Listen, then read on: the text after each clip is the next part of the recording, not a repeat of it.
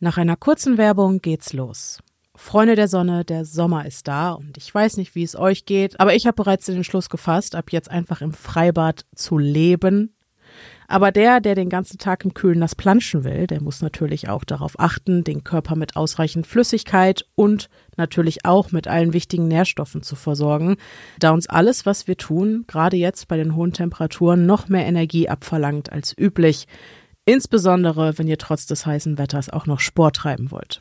Damit ich den Sommer trotzdem in vollen Zügen genießen kann und mich nicht unnötig schlapp und lethargisch fühle, ist mir eine meiner Routinen in den Monaten Juni bis einschließlich August ganz besonders wichtig. Und das ist meine tägliche Dosis AG1 am Morgen, gefolgt von einem großen Glas Wasser, damit es mir auch in der heißen Jahreszeit an keinen wichtigen Mikronährstoffen mangelt.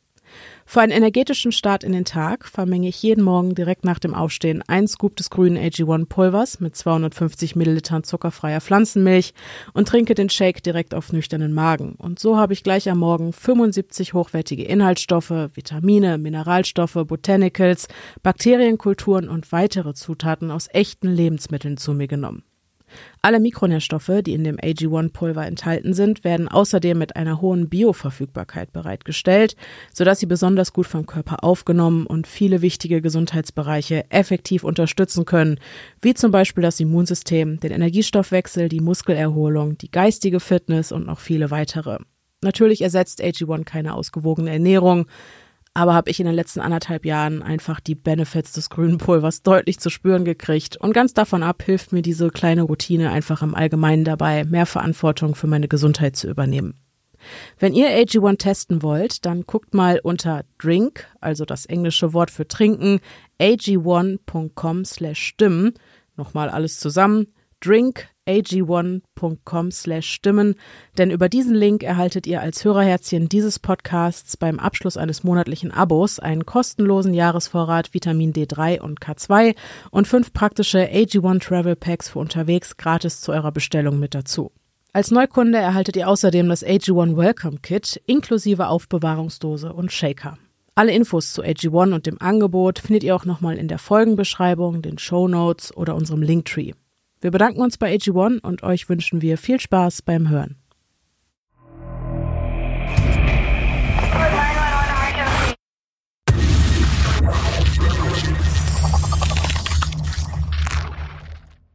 Hallo und herzlich willkommen zurück zu einer neuen Folge des Podcasts Stimmen im Kopf. Mein Name ist Denise. Mein Name ist Pia. Und, und wir, wir, sind die Stimmen, die ihr gerade im Kopf habt. Zuhörerfolgen. Yay. Es ist, es ist für uns lange her. Es ist wirklich lange. Ich merke auch, also wir wechseln ja immer ab, Creep Me Out und Zuhörerfolge. Und jetzt, als ich die Geschichten rausgesucht habe, dachte ich mir wieder, boah, ist lange her. Ja, ist auch lange her. Ja, ja. wahrlich. Ja, wenn ihr was schmatzen hört, ist es Hazel. Genau, die, ähm, das haben wir euch schon mal in der Story gezeigt, die schläft sehr oft bei den Aufnahmen auf Pias Shows. Oder sie schmatzt auf Oder sie schmatzt, äh, sie schmatzt aber auch beim Schlafen. Das ist ihr Wohlfühlgeräusch, genau ja. wie Grunzen. Ja. Also ja, das liegt daran, aber es ist eine sehr schöne Aussicht für mich, deswegen wollen wir sie lassen. Ja, auf jeden wenn Fall. Wenn sie sich denn dann auch betten will. Bitte, hallo, Frau. Bitte. Bitte setzen Sie. Oh, toll. Oh, Klasse. Jetzt, oh, wie toll. So, alles klar. Okay. okay. Wir können loslegen, wir ne? Wir können loslegen, ja. Okay, ah, wir starten mit einer Mail von Micha. Und Micha ist, glaube ich, einer. Ja? Ich bin mir recht sicher, dass Micha eine Abkürzung für einen weiblichen Vornamen in diesem Fall ist. Ah, ich ja, habe okay. über die Geschichte drüber geflogen. Ja, okay. Meine ich. Okay. Sonst korrigieren wir das gleich. Okay, okay. Äh, okay. Mhm. Ich habe schon gedacht, wir hätten es mit einem dieser seltenen Exemplare unserer männlichen ich Hörer zu tun.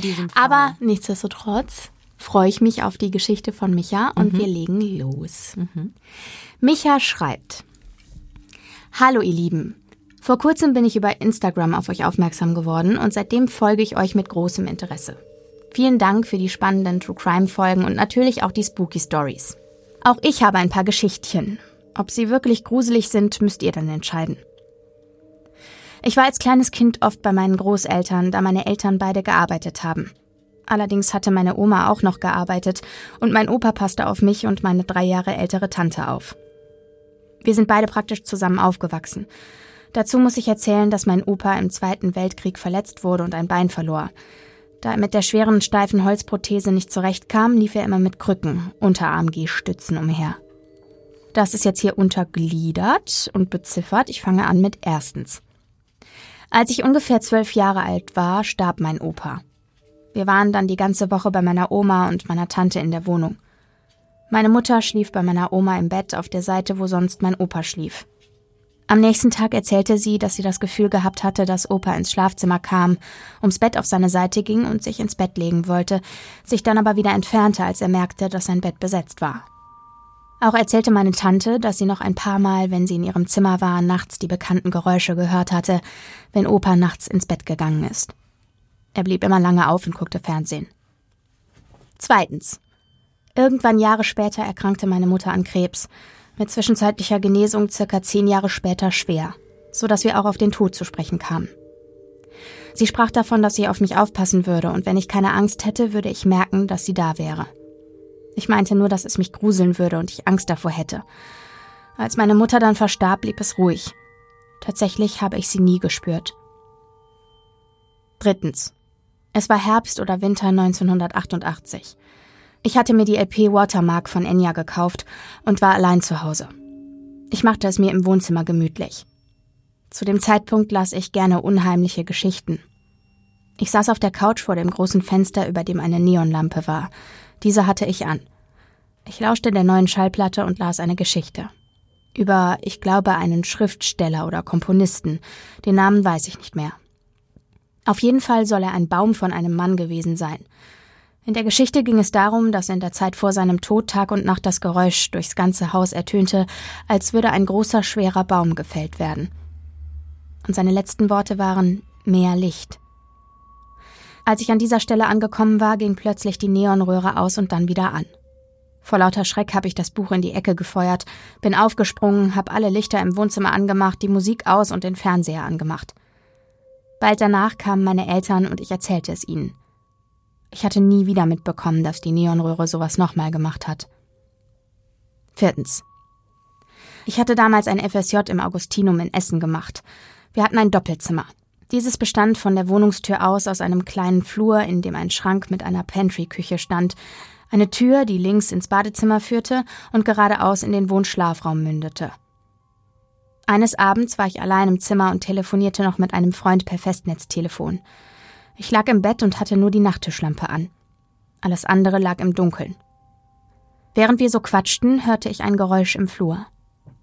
Ich kann es nicht beschreiben, mir lief es eiskalt den Rücken runter. Ich erzählte meinem Telefonpartner, dass ich etwas gehört hatte, aber nicht sehen konnte, was da in dem Flur war. Das Doofe war, dass sich der Lichtschalter neben der Tür zum Flur befindet. Ich bat ihn dran zu bleiben, falls etwas passiert. Ich schlich also mit klopfendem Herzen zum Flur, machte das Licht an und sah es dann. Wir hatten mit Tesafilm einen Kalender an den Schrank geklebt. Dieser hatte sich gelöst und war den Schrank hinuntergerutscht. Fünftens. Meine Oma erzählte mal, da war ich Jugendliche, Geschichten aus ihrem Heimatdorf. Sie stammt von der Insel Wolin im heutigen Polen. Als sie noch ein Kind war, lief sie mit ihrer Mutter durchs Dorf. Da gab es einen Marktplatz und einen Brunnen. Sie sah dort ein kleines Mädchen mit stechendem Blick, in meiner Vorstellung wie ein gruseliger Kobold. Es verschwand hinter dem Brunnen, und dann kam ein großer, zotteliger Hund mit rotglühenden Augen hinter dem Brunnen hervor. Ihre Mutter bekreuzigte sich und sagte, verschwinde, du hast hier nichts zu suchen. Meine Uroma sagte zu meiner Oma, wir gehen jetzt weiter und dreh dich nicht um. So. Ich hoffe, ihr konntet meinen Ausführungen folgen und habt euch auch ein wenig gegruselt. Es sind viele kleine Geschichten. Vielleicht schafft es ja die ein oder andere in die Zuhörerfolge. Ich bin mittlerweile 53 und immer noch ein echter Schisser. Trotzdem bin ich auf irgendeine Weise davon fasziniert. Macht weiter so. Liebe Grüße, Micha. Vielen Dank, dass du deine Geschichten mit uns geteilt genau, hast. Vielen Dank. Jetzt bin ich mir immer noch nicht sicher, ob Liebe Micha oder Lieber Micha. Das weiß ich auch nicht. Wir lassen das so stehen. Genau, so ist es. genau. Micha, wir freuen uns, dass du äh, uns geschrieben hast, auf jeden Fall. Mhm. Ähm, ja, es ist, ich, ich würde gerne wissen, also wenn ich dich jetzt hier sitzen hätte, würde ich dich fragen, fandest du es schade, dass du deine Mutter nicht mehr gespürt hast? Oder hättest du es dir doch gewünscht im Nachgang? Mhm. Es wirkte ja da so fast, als, als wäre das Paranormale fast das Ausbleiben des Paranormalen, schon, ja. weil deine Mutter deinen Wunsch vielleicht berücksichtigt ah, ja. hat. Ja, ja, okay. Weil du ja gesagt hast, nicht, mir ja, macht sowas Angst. Okay, verstehe. Ja, das ich stimmt. Will das davon stimmt. nichts das ist schon interessant, so dass sie sich danach gerichtet hat und das einfach respektiert hat. Mhm. Ähm, ich finde es trotzdem spannend zu hören. Ja. Mhm. Ist es so geblieben, dass du einfach nur Angst davor gehabt hättest oder hättest du es doch gerne erfahren? Ja. Mhm. Bei der fünften Geschichte, das, dieses Kind, was, wo dann dieser ja. Hund. Ja. Irgendwie resoniert das in mir, als hätte ich schon mal eine Geschichte irgendwie in dem Sinn, aber nicht hier. Ja, ja und es sind diese Hunde, die ihre Gestalt ändern können. Ja, es hat ja ein bisschen was Werwolfiges, so, ne? Stimmt. Also ja, es ist ja eigentlich so ein bisschen äh, werwolfig, genau. so ein bisschen Höllenhundmäßig mit den Genau, roten leuchtenden genau. Augen. Fand ich auch sehr spannend. Zumindest haben wir hier in unseren Zuhörerfolgen sowas, glaube ich, noch nicht gehabt. Genau, also das fand ich auch auf jeden Fall cool. Und wie gruselig muss es sein, wenn dir deine Oma so eine Story erzählt? Ja. Also äh, ist ja schon auch irgendwie. Omas glaubt man auch einfach. Ja, ja, voll, voll. Mhm. Ist echt so. Ja. Gut. So.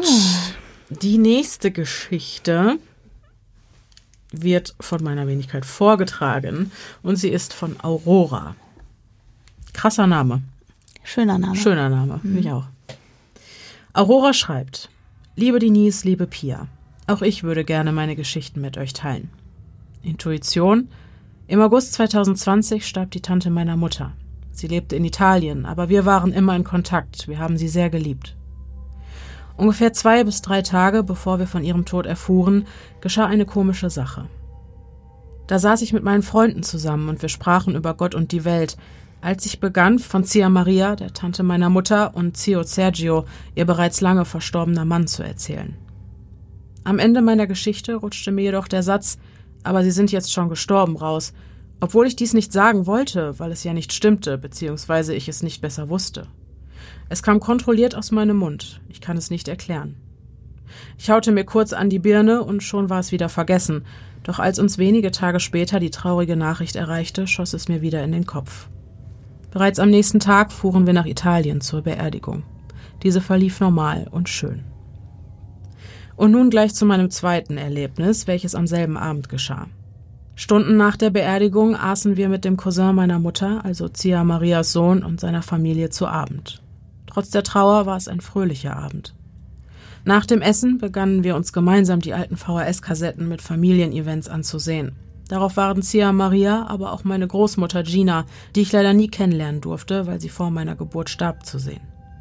Sie war glücklich, tanzte und lachte. Ich hatte einige Drinks intus und mir kamen die Tränen, weil ich sie so gerne kennengelernt hätte. Im Suff sprach ich leise, so dass es niemand hören konnte. Bitte zeig dich mir wenigstens einmal, nur ein einziges Mal. Bitte, bitte. Dann geschah es. Wir gingen alle zu Bett und ich schlief ein. Ich erwachte, denn jemand rief meinen Namen. Aurora! Licht von der Straßenlaterne strömte zwar hinein, doch ich sah nichts. Aurora, hier bin ich. Und dann sah ich sie. Meine Großmutter Gina stand da und sie reichte mir ihre Hand. Diese war eiskalt, doch gleichzeitig durchströmte mich ein Gefühl von Liebe und Geborgenheit. Wir lächelten uns einfach nur an. Irgendwann schloss ich meine Augen für einen kurzen Moment. Sie ließ meine Hand los und sagte, ich muss gehen, ciao, ciao. Sie winkte und blies mir einen Kuss zu. Ich schlief überglücklich ein. Ich erzählte es meiner Mutter erst, als wir zurück in der Schweiz waren, weil ich es erst alleine verarbeiten wollte. Aber ihr kamen auch sofort die Tränen. Ich erwähnte dann ebenfalls, was Gina trug, als sie zu mir kam, nämlich einen dunkelgrünen Ledermantel. Meine Mutter stand auf, verschwand im Kleiderzimmer und kam mit genau diesem Mantel wieder hinaus. Er passt mir wie angegossen. Ich trage ihn seitdem nun regelmäßig. Eine weitere Geschichte, die ich euch erzählen möchte, ist leider alles andere als schön. Seit 2019 plagten mich Albträume. Heute nenne ich sie nicht mehr so. Es lief immer gleich. Ich erwache in meinem Bett und jemand ist im Raum. Entweder vor meinem Bett, neben meinem Bett oder im Türrahmen. Ich schlafe mit offener Tür. Und sobald ich diese Person ansehe, springt sie mir entgegen und ich drehe mich schreiend zu meinem Freund, aber dann ist sie weg. Ich dachte, es seien eventuell Schlafparalysen, doch ich kann mich ja bewegen und auch schreien. Trotzdem dachte ich immer, es muss eine Erklärung dafür geben. Mein Hund schläft auch immer bei uns im Bett und er hat nie was bemerkt. Jetzt war ich acht Monate lang auf Ibiza. Dort hatte ich diese Träume genau zweimal mit mehreren Personen in meinem Zimmer, aber diese haben mich nicht angegriffen. Sie standen bloß da, aber ich drehte mich vor Angst trotzdem weg. Dann kam ich zurück in die Schweiz und es ging weiter, circa zweimal die Woche. Und nein, ich habe nie direkt nach Hilfe gesucht, weil ich ehrlich gesagt einfach zu faul war. Und ja, ich hatte Angst, doch dachte ich immer, mir könne sowieso nichts passieren. Und ich wollte auch nicht jemanden, der es eventuell nicht glaubt, damit nerven oder riskieren, nicht mehr ernst genommen zu werden. Naja, kürzlich musste ich eine Nacht lang alleine schlafen, weil mein Freund geschäftlich unterwegs war. Mein Hund war wie immer bei mir und schlief dort, wo normalerweise mein Freund liegt. Dieses Mal erwachte ich und da stand die dunkle Gestalt auf der Bettseite meines Hundes. Ich wurde so wahnsinnig wütend, weil sie bei Balu war, und dieses Mal schaute ich nicht vor Angst weg, sondern blickte es direkt an. Ich versuchte Balu zu mir zu ziehen, aber der wiegt fast 50 Kilo. Da erwachte auch er, sprang ruckartig auf und knurrte und bellte in die Richtung der Gestalt. In diesem Moment wurde mir klar, dass ich mir das nicht bloß eingebildet hatte. Ich schrie, verpiss dich einfach! Und zum ersten Mal sah ich, wie es verschwand. Es war wie ein schwarzes Rauschen, das sich auflöste. Balu brauchte extrem lange, um sich zu beruhigen, und auch ich bekam keinen Schlaf mehr.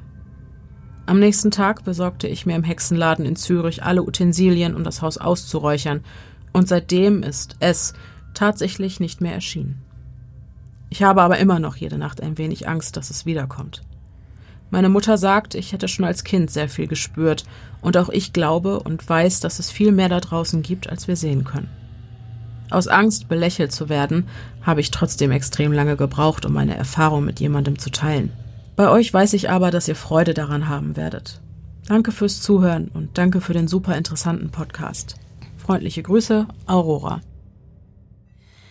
Aurora, also ich kenne ja jemanden, eine gute Freundin von uns beiden, die wahrscheinlich sagen würde, du hast da ein Portal, äh, du bist ein Portal oder du hast mhm. da einen Zugang zu äh, zu etwas. Äh, ich weiß nicht, ob du die Folge von Nina gehört hast. Mhm. Inzwischen vielleicht schon, wenn du noch unter unseren Hörerinnen bist. Ähm, das kann vielleicht ganz interessant für dich sein, weil Nina, glaube ich, ganz ähnliche Erfahrungen ja. gemacht hat. Und ja. ich habe auch sofort an Schlafparalyse gedacht, habe dann aber gedacht, ja, okay.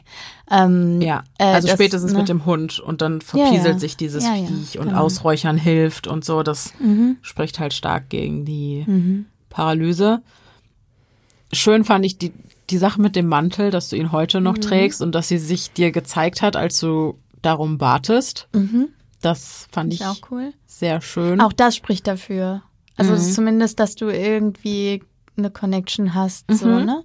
Mhm. Und äh, auch gerade wenn deine Mama dir sagt, dass du als Kind auch schon immer viel gespürt hast und so. Mhm. Da ist, äh, genau, die, die Geschichte war ja eingeleitet mit der Frage Intuition. Mhm.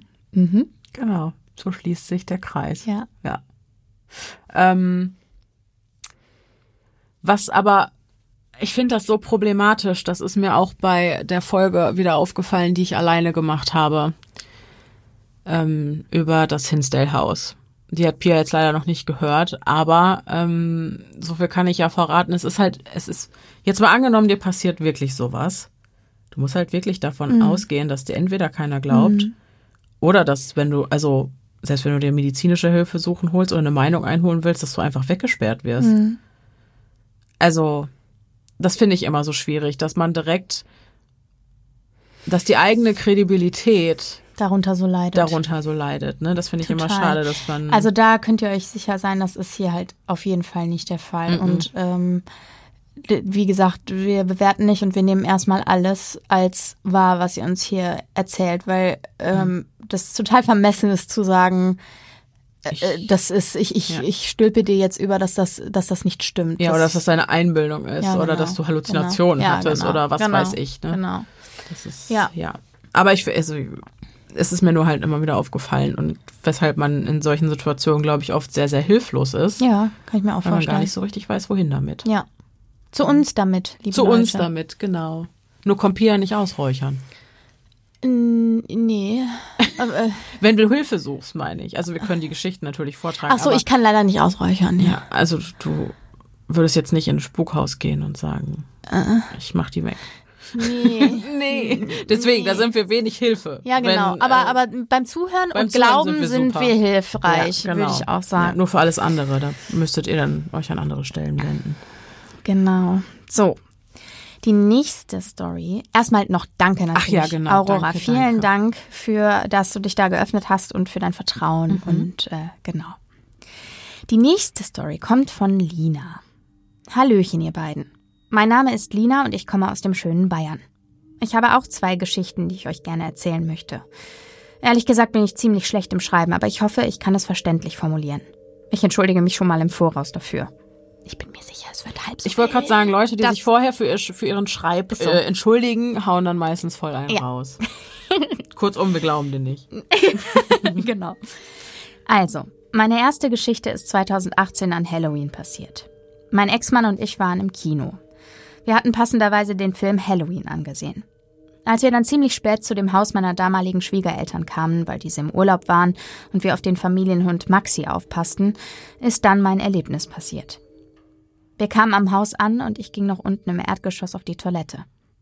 Als ich dann die Klotüre öffnete, um mit meinem Ex nach oben zu gehen, wo das Schlafzimmer war, hatte er sich dahinter versteckt, um mich zu erschrecken. Das macht man nicht. Mach nicht das diese. geht nicht. Einfach nein, nicht nein, machen. nein, nein, nein, nein. Das ist ganz gefährlich. Ja, ganz gefährlich. Und ich habe dafür ja mal die übelste Quittung gekriegt, weil ich genau das gemacht habe. Und? Da, pass auf, also ich habe das bei Jedi gemacht. Ja. Äh, sie war auf Klo und ich habe mich vor der Tür, ich habe mich Ach einfach so. nur vor die Tür die gestellt. Die hatte einen Schreikrampf, ne? Nee, nee, nee, nee. nee. Sie, also ich stand einfach vor der Tür mit meinem Trinkpäckchen. Ich habe einen Durst, Dur, äh, Durstlöscher. Ein Durstlöscher. einen Durstlöscher getrunken.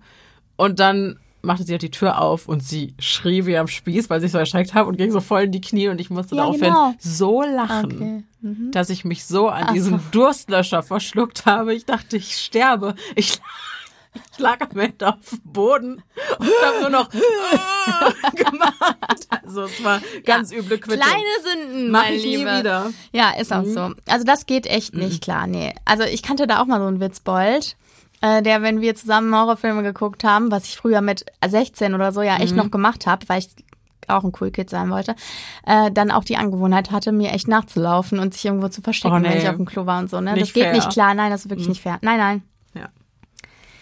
Das klappte auch super. Ich bin nämlich so stark erschrocken, dass ich ihn aus Reflex auf den Arm geschlagen und damit einen kleineren Streit entfacht hatte. Wir gingen also mit dem Hund nach oben, wo wir uns weiter stritten. Und ganz plötzlich ging unten im Wohnzimmer der Fernseher an. Wir sind natürlich runtergegangen, um zu sehen, was los ist. Der Hund war bei uns, der konnte es also nicht gewesen sein.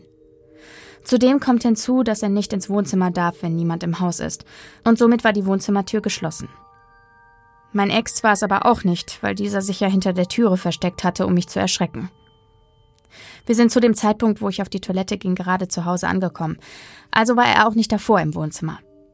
Wir gingen also runter und schalteten den Fernseher aus.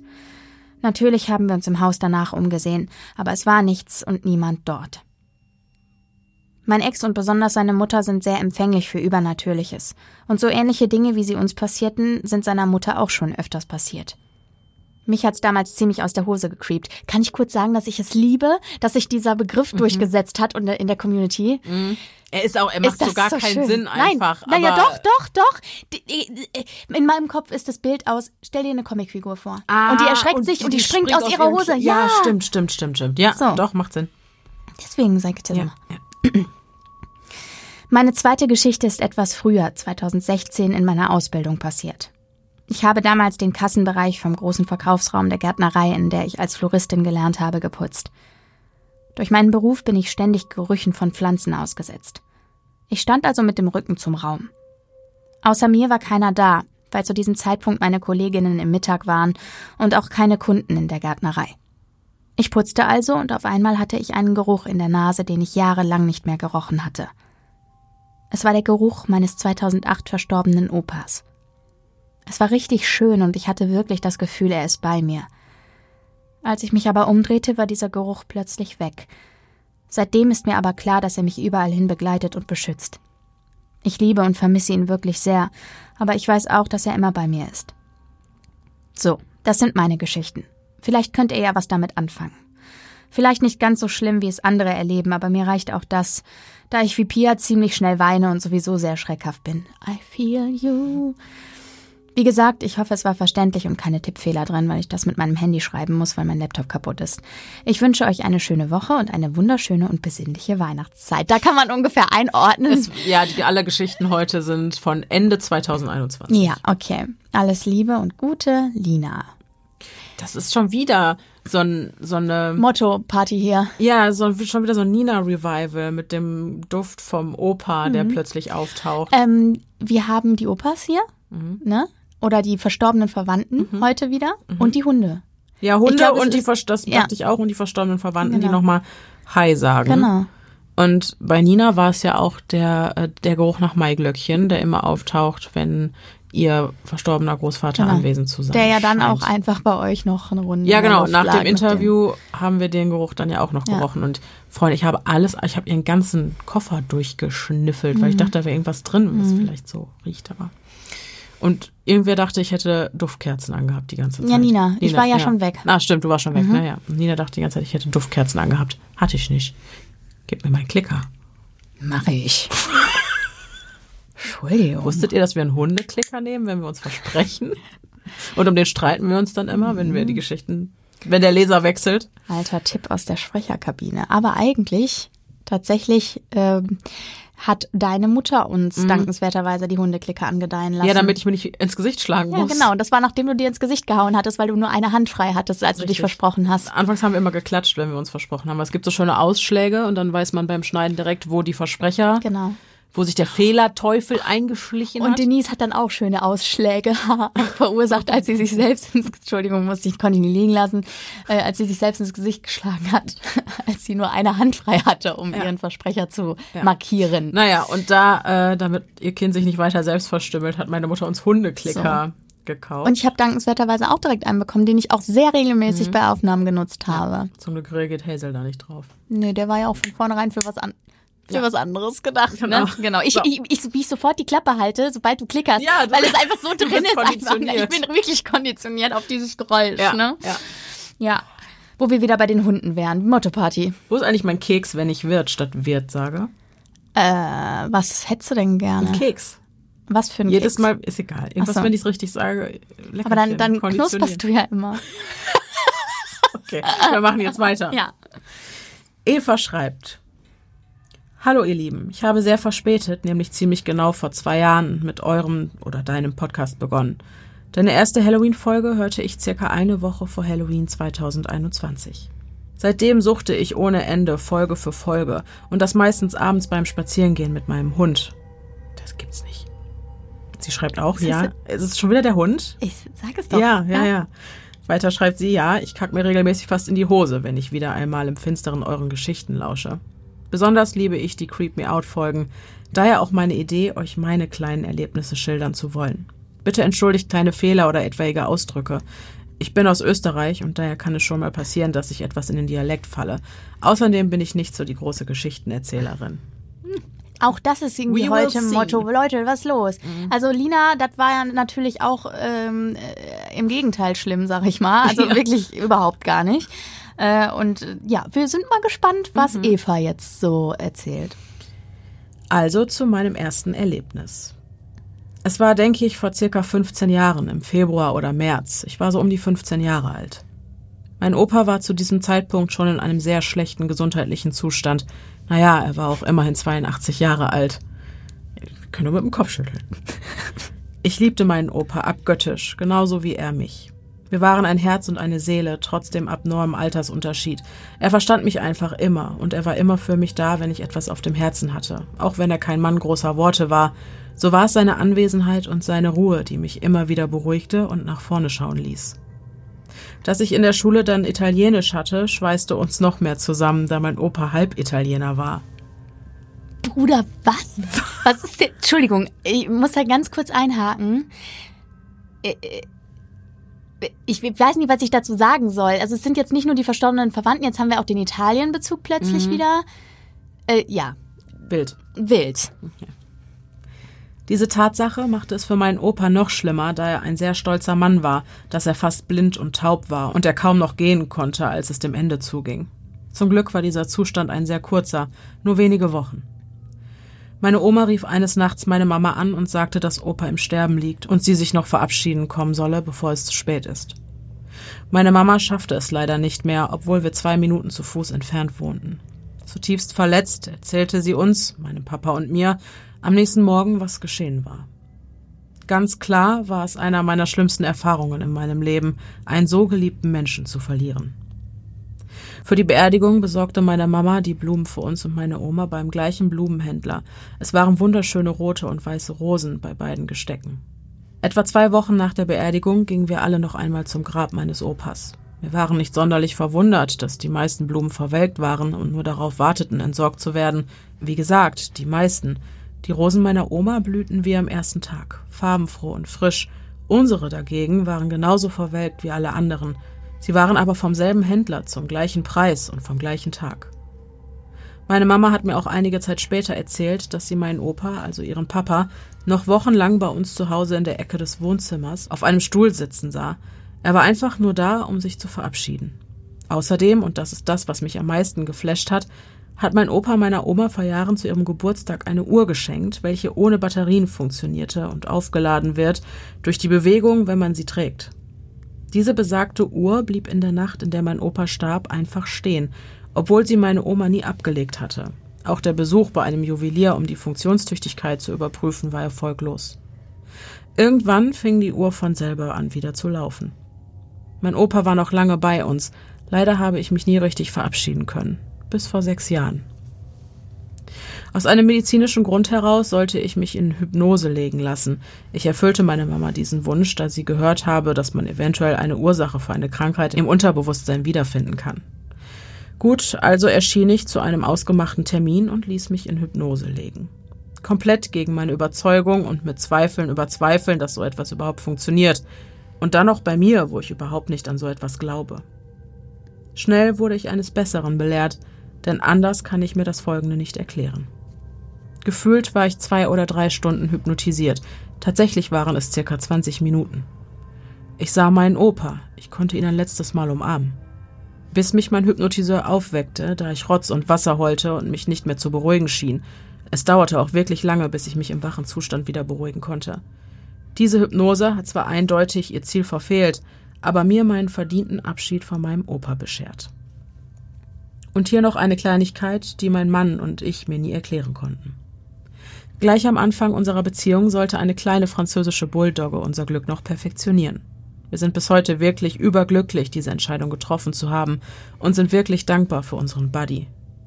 In unserer ersten gemeinsamen Wohnung dauerte es aber nicht lange, bis Buddy anfing, sein Fell abends aufzustellen und knurrend in Richtung Vorraum zu gehen und in eine Ecke zu starren.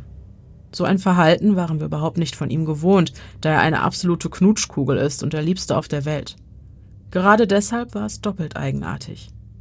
Dies geschah immer mal wieder mit ganz unterschiedlichen Abständen, aber immer abends und immer war es die gleiche Ecke.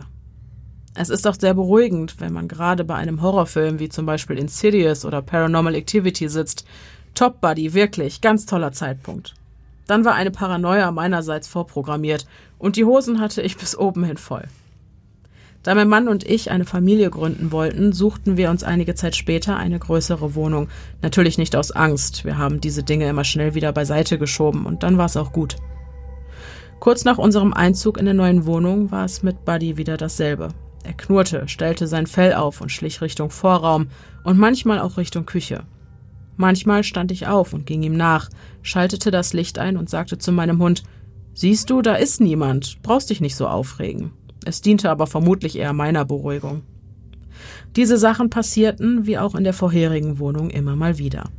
Meinen absoluten Schock bekam ich aber einige Zeit später, als unsere Tochter so circa fünf oder sechs Monate alt war.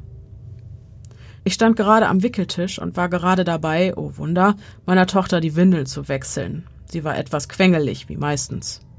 Heute war aber neu, dass sie auf einmal über meine Schulter hinweg in die Ecke der Decke ihres Zimmers guckte und anfing zu lächeln, ja fast zu grinsen und sich zu amüsieren. Ihr könnt euch unmöglich vorstellen, wie schnell ich mein Kind inklusive Zubehör packte und aus dem Zimmer rannte. Mein Mann durfte dann, als er von der Arbeit nach Hause kam, als erster dieses Zimmer wieder betreten. Es war natürlich nichts und niemand da. Es geschah auch niemals wieder etwas so Seltsames, also zumindest nicht im Zusammenhang mit unserer Tochter. Unser Hund war manchmal noch immer ein Nervenbündel, aber es hat aufgehört, als wir dann nochmal umgezogen sind. So, das war's. Ich hoffe nicht allzu verwirrend geschrieben zu haben und hoffe, dass euch meine Erlebnisse gefallen haben. Bitte Mädels, macht weiter so, ihr seid spitze. Herzliche Grüße aus Österreich, eure Eva. Hunde, und Opis. War hier auch Italien. Leute, was ist denn hier los? Ist so. Ja. Aber creepy ist, dass du den Film Insidious erwähnt hast und dann guckt dein Baby oben in die mm. Zimmerdecke. ich habe ihn ja nicht gesehen. Ich weiß, aber da sitzt dieses Insidious-Viech äh. immer in den Decken. Ja, aber das Kind hat sich amüsiert, ne? Also es ist. Ja. ja whatever, also. whatever flows. ja, nee, was, was kleine Kinder, das, vielleicht finden die das lustig. Ja. So ein schwarzes Viech. Die, die, warum sollten die das als gruselig erachten? Also ich frage mich halt, ob ein Baby, was ja so komplett gar nicht geprimed wurde von irgendwelchen Horrorfilmen oder, also im Idealfall, ähm, nicht weiß, dass diese schwarzen Viecher was Schlimmes sind. Aber weißt ob das Baby das auch, ob das nat natürlich ist, dass Menschen vor sowas Angst haben. Ich glaube, dass das ja auf die Energie ankommt. Es ist ja auch dann, okay. also wenn du, wenn du jetzt, ich glaube, dass Babys oder generell Kinder eher super sensibel dafür sind, mhm. ob jemand eine gute Energie hat oder mhm. nicht. Und je nachdem, ob es was Böses will oder nicht. Und ich nehme doch stark an, dass in Insidious das Vieh jetzt nicht unbedingt ganz wohlgesinnt war. Nein, nein, nein, nein, nein. Aber ne, es saß halt so. halt immer da oben. Aber vielleicht so saß auch ein Schmetterling in der vielleicht Ecke. Vielleicht saß auch ein Schmetterling in der Ecke. Möglicherweise. Aber dann ist es weniger ja, ja. gruselig. Ich dachte nur, fand ich ganz ja, interessant die Frage, ob das Baby einfach vielleicht trotzdem amüsiert ist, weil es sich denkt, oh, da hampelt was, da passiert was. Ja, ja. Cool. Ja. Weil es vielleicht gar nicht, aber es stimmt.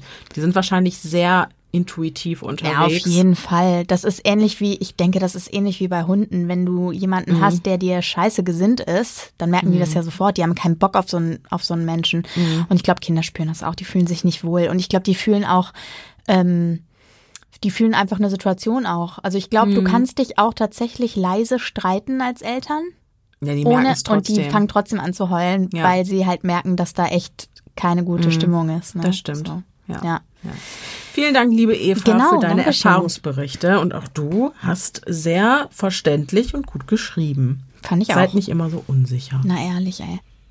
Die nächste Geschichte kommt von einer Hörerin oder einem Hörer, die oder der gerne anonym bleiben möchte. Liebe Pia, liebe Denise. Eure Folgen höre ich mit großer Begeisterung. Sie sorgen dafür, dass meine Wohnung immer schön sauber ist, weil ich euch lauschen kann, während mein Körper braindead irgendetwas putzt oder jedenfalls den Haushalt erledigt und sich mein Bewusstsein aus der Hose creepen darf. Ach, sehr schön. Das, da ist es wieder. Jetzt, genau, da ist es wieder und es verspricht eine sehr angenehme Geschichte ja, das merkt man meistens am Eröffnungssatz. genau. Allein dieses Braindead ja, vor sich hin. Ja, genau. Putzen, ich freue mich cool. jetzt schon, ja? Ja. Also hört bitte niemals damit auf, neuen Content zu produzieren. Weil ich eure Hörerfolgen besonders gerne mag, würde ich euch gerne ein Erlebnis schildern, das ich erlebt habe. Vielleicht lest ihr es ja mal vor. Meine Geschichte liegt einige Jahre zurück, jedoch muss ich regelmäßig daran denken, weshalb sie mir im Gedächtnis geblieben ist. Was mir damals passiert ist, ist vielleicht deutlich unter dem Niveau eurer sonstigen Hörergeschichten und wird euch unter Umständen nicht einmal dazu bewegen, diesen Text in eure Folge aufzunehmen.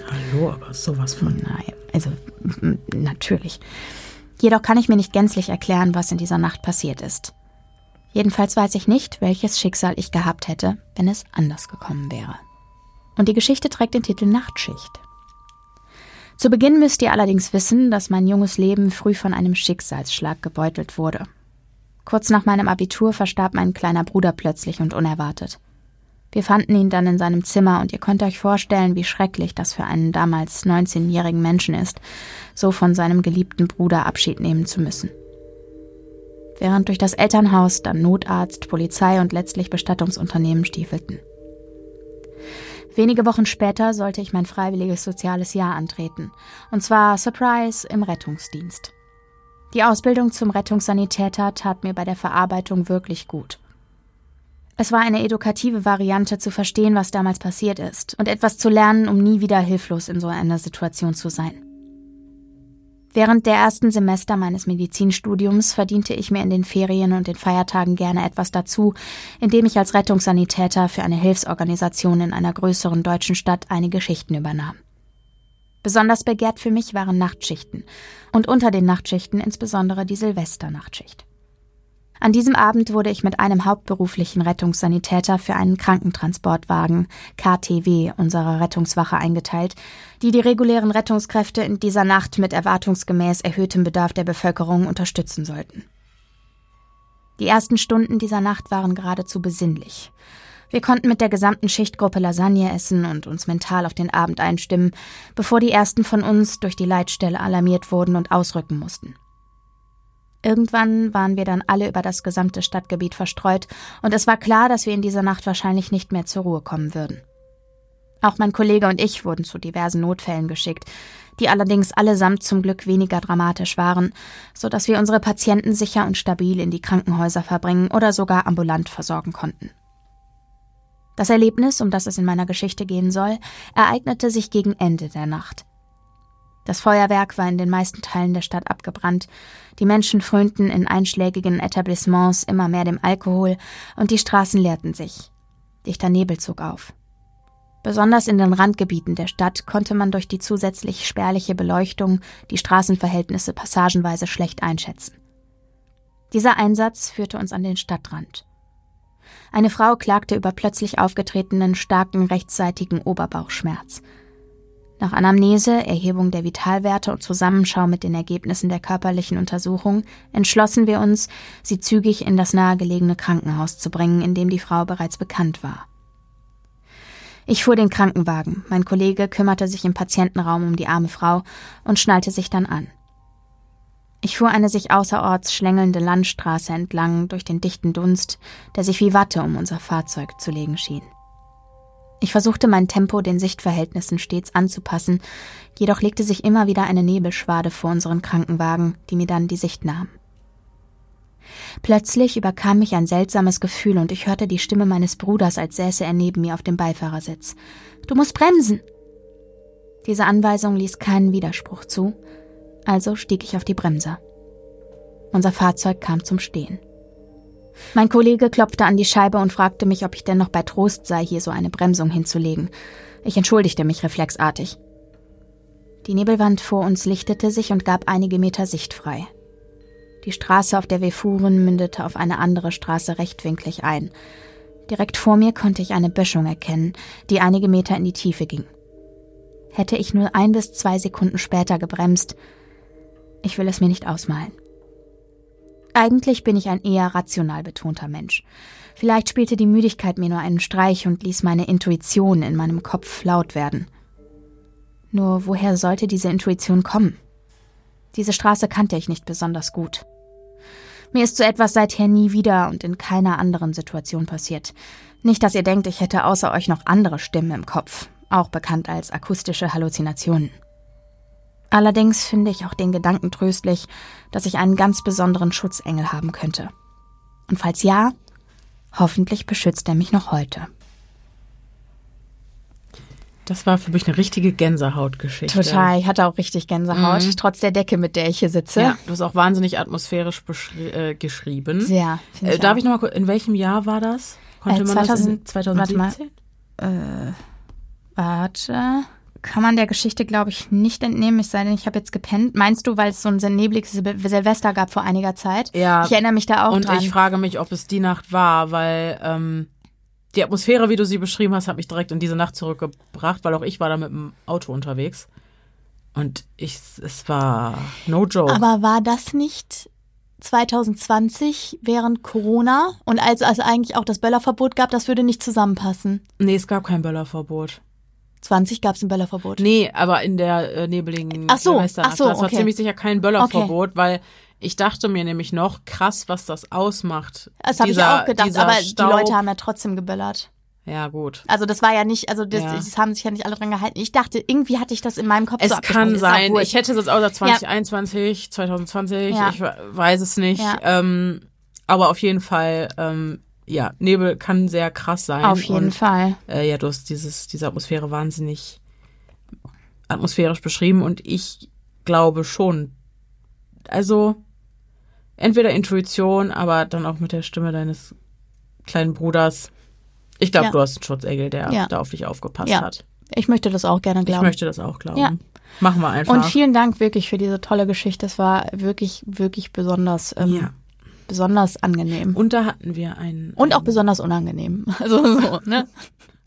Besonders. Also wie, wie so angenehm wie eben Geschichten, die ja, so einen so Gänsehautfaktor halt haben. Genau. Wobei ich da eine positive Gänsehaut Auf jeden Fall, hatte, auf, jeden, Fall. Fall. Ja, ja. muss ich sagen.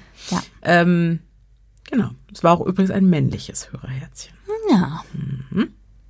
Unser nächstes Hörerherzchen möchte auch anonym bleiben, ist aber auch ein Männlein. Ich denke, so viel darf ich verraten. Hallo Denise und Pia. Eine Freundin hat mich auf die Zuhörergeschichten unter True Creep seitens eures Podcasts aufmerksam gemacht und mich dazu bewogen, meine eigene Geschichte beizusteuern. Kurzer Abriss. Ich habe eine Weile in einem alten Haus gewohnt, in dem, anscheinend vom Dachboden aus, immer wieder komische Dinge passiert sind. Die Geräusche von Schritten, Klopfen oder Kratzen und Dinge, die oben auf dem Dachboden einfach umgeworfen wurden oder umgefallen sind. Ich habe alles mal als Textdatei zusammengefasst und außerdem ein, zwei Bilder von meinen Notizen dazu gemacht. Ich bin Polizeibeamter.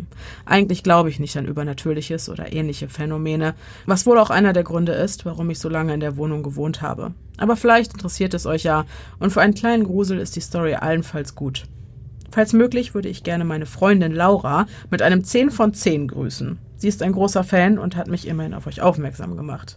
Vielen Dank und viel Spaß damit. Laura, Grüße gehen raus. Zehn von zehn sollen wir dir sagen? Weißt du Bescheid? Ja. Wir nicht? Aber Macht nichts. Wir Macht müssen nix. auch nicht alles wissen. Wir können alles ja. essen, aber nicht alles wissen. das ist ja auch ein Spruch. Den kenne ich nicht. Das ist richtig ein Boomer. Okay, ja, gut. Okay. Ähm, wir widmen uns gleich den Fotos und dem Notizbuch, aber erst lesen wir, würde ich sagen, was denn so passiert ist. Es hat sich alles so zugetragen, wie ich es hier nachfolgend beschreibe. Ich habe nie irgendwas hinzugedichtet, um die Story effektvoller zu gestalten. Was geschehen ist, hat vollständig ausgereicht, um diejenigen, denen ich es erzählt habe, zu gruseln. Und deswegen dachte ich, ich teile meine Erlebnisse mal mit euch. Ab einem gewissen Zeitpunkt habe ich angefangen, mir stichpunktartig Notizen zu den Ereignissen zu machen, damit ich mich im Nachhinein darauf berufen konnte oder vielleicht irgendwann ein Muster hätte erkennen können. Das ist mir nie gelungen, aber ich werde ein paar Screenshots davon der Mail hinzufügen, nur der Atmosphäre halber. Erstens. Die Wohnung. Im September 2014 bezog ich eine eigene Wohnung in meiner Heimatstadt. Diese stellte sich für mich als echter Glücksgriff heraus, da die Wohnung sehr groß war und die Miete gleichzeitig sehr erschwinglich. Die Wohnung befand sich im zweiten Stock eines sehr alten, unter Denkmalschutz stehenden Hauses, war aber erst kürzlich renoviert worden und daher nicht so altertümlich anmutend, wie man es unter der Beschreibung erwarten würde. Direkt über mir befand sich noch der Dachboden, für den mir mein Vermieter volle Nutzung gewährte. Um zum Dachboden zu gelangen, musste man in das Vorzimmer meiner Wohnung gehen und die Tür neben meiner Wohnungseingangstüre benutzen. Also konnte man den Dachboden nur durch meine Wohnung betreten. Eine andere Möglichkeit gab es nicht. Der Dachboden bestand aus einem großen Raum mit Dachschrägen und einem separierten Raum, in dem ich Sachen lagerte. Mein Vermieter war ein netter, alleinstehender Mann um die 60 Jahre. Wir haben uns immer gut verstanden und hatten nie Probleme miteinander, selbst wenn ich es mit der Hausordnung manchmal nicht so eng nahm. Die Wohnung fand ich nur per Zufall. Mein Vermieter hatte sie nirgendwo ausgeschrieben und stattdessen eine Maklerin beauftragt, einen passenden Mieter zu finden. Da mir eine zuvor gezeigte Wohnung nicht zugesagt hatte, schlug sie mir kurzerhand spontan die beschriebene Wohnung vor. Ich stellte mich dem Vermieter vor, befand die Wohnung für gut und bekam meinerseits die Zusage. Zweitens. Erste Vorkommnisse. In den ersten Monaten nach meinem Einzug passierten wiederholt einige seltsame Dinge, denen ich aber zunächst keine große Bedeutung beimaß. So fand ich die Tür zum Dachboden häufiger weit offen stehend vor, wenn ich in meine Wohnung kam. Ich war zwar immer der Meinung gewesen, dass die Tür vor meinem Verlassen der Wohnung geschlossen gewesen sei, nahm aber immer an, dass ich mich eben geirrt haben müsste. Alles in allem dürfte dies circa vier bis fünfmal der Fall gewesen sein, in meinem ersten halben Jahr in der neuen Wohnung. Des Weiteren konnte ich ein paar Mal Wasserpfützen auf dem Boden verschiedener Zimmer vorfinden. Die Pfützen fanden sich immer entweder im Vorraum, also dem Zimmer mit Zugang zum Dachboden, oder in meinem Schlafzimmer zwei Räume weiter. Die Pfützen befanden sich stets in der Raummitte, waren annähernd perfekt kreisrund und ließen nie erkennen, wie sie dorthin gekommen waren. Es gab keine Tropf- oder Fließspuren, beispielsweise von den Heizkörpern an den Wänden. Die Decken waren auch trocken, und an mindestens zwei Gelegenheiten, bei denen ich Pfützen bemerkte, hatte es draußen seit Tagen nicht geregnet. Ich dürfte ungefähr bereits einen Monat in der neuen Wohnung verbracht haben, als ich eines späten Nachmittags Umzugkartons hoch auf den Dachboden brachte. Dieser war zu diesem Zeitpunkt noch nicht geputzt worden und recht dreckig. Auf den Stufen sammelte sich dicker Staub, weshalb ich immer meine Straßenschuhe anzog, wenn ich die enge, gewundene Treppe hochlief. Ich verstaute den Karton und wollte gerade wieder die Treppe hinunter in meine Wohnung gehen, als ich etwas bemerkte. Auf der Treppe fanden sich Fußabdrücke. Diese stammten scheinbar von nackten Füßen, weil man die Zehenabdrücke erkennen konnte. Definitiv waren sie nicht von mir verursacht worden. Meine Füße waren größer und ich habe den Dachboden niemals mit nackten Füßen betreten. Die Spuren führten die Treppe hinunter bis zur letzten Stufe meiner Wohnung. Pierre beißt sich gleich den Daumen ab. Ab diesem Zeitpunkt habe ich mich zum ersten Mal ein bisschen gegruselt. Verständlicherweise. Ich kann nicht sagen, wann die Fußabdrücke entstanden sind oder wie lange es sie schon gegeben hatte. Sie waren mir in den Wochen vorher nicht aufgefallen. Ich wischte die Treppe an dem Tag und begann, die Türe zum Dachboden abzusperren. Den Schlüssel ließ ich von meiner Wohnungsseite aus in der Tür stecken. Dies waren, wie gesagt, nur anfängliche Phänomene, denen ich noch keine wirkliche Bedeutung zugestand, weshalb ich mir nicht viel dabei dachte, außer mich ein klein wenig zu gruseln. Aus diesem Grund habe ich damals auch keine Bilder gemacht. Die Fußabdrücke hätten von meiner Vormieterin stammen können. Meinem Vermieter zufolge war die junge Frau ausgezogen, um mit ihrem Lebensgefährten in eine gemeinsame Wohnung außerhalb der Stadt zu ziehen. Geht's dir jetzt besser? Nein. Okay. Naja. Drittens. Naja. Schritte und Kratzgeräusche. Danach war es eine Zeit lang ruhig und ich lebte bequem und behaglich in der Wohnung.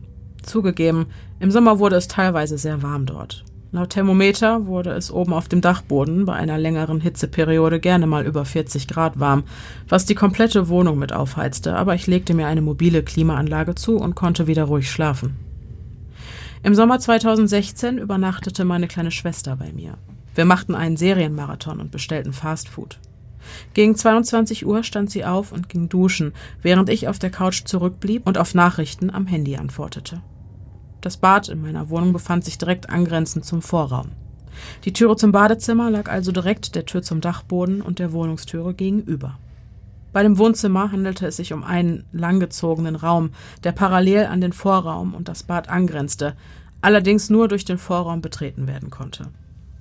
Meine Schwester kam frisch geduscht zurück ins Wohnzimmer und fragte an mich gerichtet Sag mal, warst du gerade oben auf dem Dachboden? Ich verneinte und erklärte, dass ich nachts nicht dort hochginge, weil ich ihn etwas gruselig fände. Verdutzt entgegnete meine Schwester, dass sie aus dem Badezimmer gehört habe, wie die Tür zum Dachboden geöffnet und geschlossen worden sei. Zudem habe sie Schritte die Treppe hinauf vernommen. Ich selbst hatte davon aus dem Wohnzimmer überhaupt nichts gehört. Dafür hatte ich ungefähr aus der Richtung des Vorraums eine Art Kratzen oder Klopfen wahrgenommen. Übertrieben gesagt, hatte es sich angehört, als würde man schwere Möbel über den Boden der Badewanne ziehen und hatte mich bereits gefragt, was meine Schwester überhaupt im Badezimmer trieb. Davon hatte sie aber nach eigener Aussage selbst überhaupt nichts gehört. Wir gingen also in den Vorraum und überprüften die Tür zum Dachboden, die nun nicht mehr verschlossen war, sondern einfach geöffnet werden konnte. Allerdings haben wir einen Teufel getan, bei Nacht hinaufzugehen und nachzusehen, wir sperrten die Tür erneut ab, zogen den Schlüssel diesmal ab und stellten außerdem einen Bierkasten vor die Tür. Auf die Kante des Kastens stellten wir eine leere Flasche, sodass diese hinabfallen und uns warnen würde, sollte sich die Tür zum Dachboden wieder öffnen. In dieser Nacht schlief meine Schwester auf der Couch und ich im Schlafzimmer, welches an das Wohnzimmer grenzte. Ich bin nicht übermäßig stolz drauf, aber ich sperrte die Tür zu meinem Schlafzimmer in dieser Nacht ab, Alter. Dann deine Schwester da liegen. Auch da auf der Couch. Ja. Du bist ja ein Bruder. Ehrlich. Okay. Kannst dich ausdenken. Wenigstens bist du nicht stolz drauf. Du bist der wahre Horror in dieser Geschichte. Oh mein Gott. Okay. Also ich, ich schmeiß mal kurz rein, ich scheiß mir echt in die Hose. Ja, das ist richtig atmosphärisch okay. und gruselig. Okay, wir machen weiter. Es bestand immer noch die Möglichkeit, dass mir meine Schwester lediglich einen Streich spielen wollte, und da es sowieso keine Geister gibt, hätte für meine Schwester ja auch keinerlei Gefahr alleine im Wohnzimmer bestanden, richtig? Aber was ist, wenn's die Frau im Schrank ist, Digga? Ja, eben. Ich denk die ganze Zeit an die Frau Hast im Schrank. Du unsere Folge 9, 12, 19? Keine Ahnung. Bitte hör die Geschichte mit der Frau im Schrank. Ja. Uh, okay. Am nächsten Morgen fragte mich meine Schwester, ob ich mich erinnern könnte, in der Nacht auf Klo gegangen zu sein. Das konnte ich nicht, was aber nichts heißen musste. Sie habe sich gegruselt und deswegen lange nicht einschlafen können. Ach was! Als sie gehört habe, wie die Tür vom Vorraum zum Wohnzimmer geöffnet worden sei. Sie habe mit dem Gesicht zur Couchlehne gelegen und zu viel Angst gehabt, sich zum Raum umzudrehen, danach aber auch nichts weiter vernommen. Ich fragte, ob sie davor gehört hätte, wie die Schlafzimmertüre aufgesperrt worden sei. Es waren alte Schlösser mit dicken Schlüsseln, die nur geräuschvoll auf und zugesperrt werden konnten. Meine Schwester verneinte die Frage. An der Tür zum Dachboden fanden wir alles so vor, wie wir es in der Nacht verlassen hatten. Der Kasten Bier stand noch dort, die leere Flasche oben auf der Kante. Viertens. Laute Geräusche in der Nacht. Im Januar 2018 saß ich nachts alleine auf der Couch in meinem Wohnzimmer und sah fern. Die Wohnung war dunkel und das einzige Licht kam vom Fernseher mir gegenüber. Irgendwann zwischen 22 oder 23 Uhr hörte ich auf dem Dachboden über mir plötzlich einen lauten Schlag, als würde etwas Schweres umfallen, aber plötzlich und ohne Vorwarnung. Circa zehn Minuten später ein zweiter lauter Schlag. Wieder weigerte ich mich, noch in derselben Nacht nachzusehen und verlegte meine Untersuchung auf den folgenden Morgen. Dort stellte ich fest, dass ein altes Fahrrad, welches ich in der Zeit meines Umzugs dort hinaufgeschafft hatte, umgefallen war. Es hatte vier Jahre lang unberührt dort gestanden und war nun, aus mir unbekannten Gründen, mitten in der Nacht einfach umgefallen. Zudem war ein Flutlicht, das ich dort oben angebracht hatte, aus seiner Halterung gefallen und am Boden zerbrochen. Das Licht hatte ich im Dachboden angebracht, da die Glühbirne in der einzigen Lampe dort kaum ausreichend Licht bot und sowieso ständig kaputt war. Aber ich muss hier zugute halten, dass du dich immer dagegen entschieden hast, anders als in den ganzen Horrorfilmen, nachts alleine auf dem Dachboden gucken zu gehen, safe was da safe. los ist. Genau. Besser nicht machen. Er ist Polizist. Er ist Polizist. Ne? So. So. Fünftens. Erneut nächtliche Schritte die Treppe hinauf. Im Februar 2018 wiederholte sich der Vorfall mit meiner kleinen Schwester, nur war diesmal mein bester Freund zu Besuch. Wir sahen uns abends einen recht langen Film an, der aufgrund seiner Laufzeit erst gegen Mitternacht endete. In der Mitte des Films, irgendwann zwischen 22 und 23 Uhr, pausierten wir für eine Pinkelpause. Mein Freund ging auf Toilette, während ich erneut auf der Couch sitzen blieb und wartete. Er kam zurück und wir setzten den Film fort. Danach, während vor uns der Abspann lief, fragte mich mein Kumpel, ob ich während der Pause auf dem Dachboden gewesen sei und was ich dort getrieben hätte. Ich verneinte, aber er beharrte darauf, dass er aus dem Bad gehört hätte, wie die Tür zum Dachboden geöffnet worden und jemand die Treppe hinaufgelaufen sei. Wieder hatte ich aus dem Wohnzimmer nichts gehört, und wieder überprüften wir die Tür, nur um festzustellen, dass sie wieder nicht mehr verschlossen war, obwohl der Schlüssel mittlerweile an einer Pinnwand auf der gegenüberliegenden Wand aufbewahrt wurde. Mein Freund hatte bis dato nichts von dem Vorfall mit meiner kleinen Schwester gewusst, und er schwor in aller Ernsthaftigkeit auf das, was er gehört haben wollte. Auch kannten sich er und meine Schwester zu diesem Zeitpunkt kaum und standen auch nicht in Kontakt zueinander.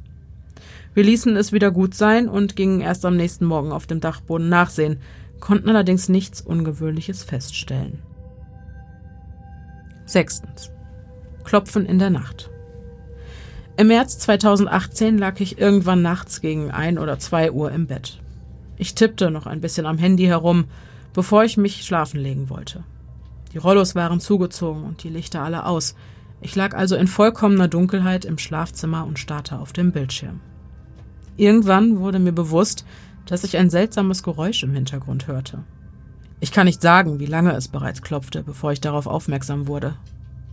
In regelmäßigen Abständen, etwa alle 30 bis 60 Sekunden, konnte ich nacheinander drei subtile leise Klopfer vernehmen. Tok, tok, tok, Stille. Tok, tok, tok, Stille. Tok, tok, tok. Die Klopfgeräusche waren leise, als würde jemand zurückhaltend und sanft auf Holz klopfen, etwa auf den Holzboden meiner Wohnung. Es klang nicht metallisch, wie man es zum Beispiel von Luftbläschen im Heizkörper vernehmen würde. Hier wurde definitiv mit etwas Weichem auf Holz geklopft. Die Geräusche schienen mit Sicherheit aus der Wohnung zu kommen. Ich hätte den Ursprung aus dem Wohnzimmer vermutet, vom Bereich direkt vor der geschlossenen Tür zum Schlafzimmer. Oder aber direkt bei mir im Schlafzimmer, in der Ecke des Raumes neben der Türe, quasi die gegenüberliegende Ecke des Raumes zum Bett. Mehrere Minuten lag ich dort in der Dunkelheit und lauschte dem wiederkehrenden Klopfen, während ich versuchte, mir einen Reim auf das Phänomen zu machen und mich ehrlicherweise zu sehr gruselte, um mich zu bewegen. Schließlich entschloss ich mich zu handeln und schaltete mit einer plötzlichen, entschlossenen Bewegung die Lampe auf meinem Nachttisch an.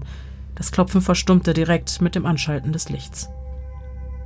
Weder im Schlafzimmer noch im Wohnzimmer konnte ich Hinweise auf den Ursprung des Geräusches finden. Ich schlief diese Nacht mit eingeschaltetem Licht und versperrte wieder die Türe zu meinem Schlafzimmer. Siebtens. Schritte in meiner Wohnung. Im August 2018 fanden die Ereignisse ihren Höhepunkt. Es war früher Abend, die meisten Rollläden der Wohnung waren halb herabgelassen, weshalb lediglich schummriges Licht bestand. Ich lag im Bett. An besagtem Tag hatte ich nämlich Nachtschicht und davor noch ein paar Stunden schlafen wollen. Die Tür zwischen Schlaf und Wohnzimmer war der Hitze wegen geöffnet, um wenigstens für ein bisschen Durchzug zu sorgen. Ich wurde circa zehn Minuten vor meinem gestellten Wecker wach und brauchte kurz, um vollständig aufzuwachen, als ich bemerkte, warum ich von alleine wach geworden war. Ich konnte aus meiner Wohnung Schritte wahrnehmen. Die Holzdielen knarrten vernehmlich, wie wenn jemand sein Gewicht beim Gehen verlagerte. Es war ein leises, aber dennoch hörbares Geräusch, das sich durch die Wohnung bewegte, als würde jemand langsam und unauffällig durch meine Bude schleichen. Die Geräusche begannen meiner Empfindung nach im Vorraum, kamen dann aber näher, als ich, was auch immer, ins Wohnzimmer bewegte. Die Schritte bewegten sich aufs Schlafzimmer zu, und ich bekam es mittlerweile wirklich mit der Angst zu tun. Ich war absolut überzeugt, dass dort jemand durch meine Wohnung schlich. Das Knarren der Dielen bewegte sich auf die offene Schlafzimmertüre zu und stoppte dann im Türrahmen. Wer immer dort herumlief, musste jetzt also direkt neben der Tür stehen, verdeckt vom Türrahmen auf der Wohnzimmerseite. Mehrere Minuten lang lag ich still im Bett, fühlte mich absolut hilflos und verletzlich, während ich kaum wagte, mich zu bewegen, um nicht auf mich oder die Tatsache, dass ich aufgewacht war, aufmerksam zu machen. Dann hatte ich genug, und die Hilflosigkeit in meiner eigenen Wohnung schlug in Zorn um. Ich sprang aus dem Bett und rannte ins Wohnzimmer, bereit, mich dem Eindringling zu stellen. Nur war dort niemand. Die Schritte hatten zu meiner Tür geführt und dort hinter dem Türrahmen verharrt.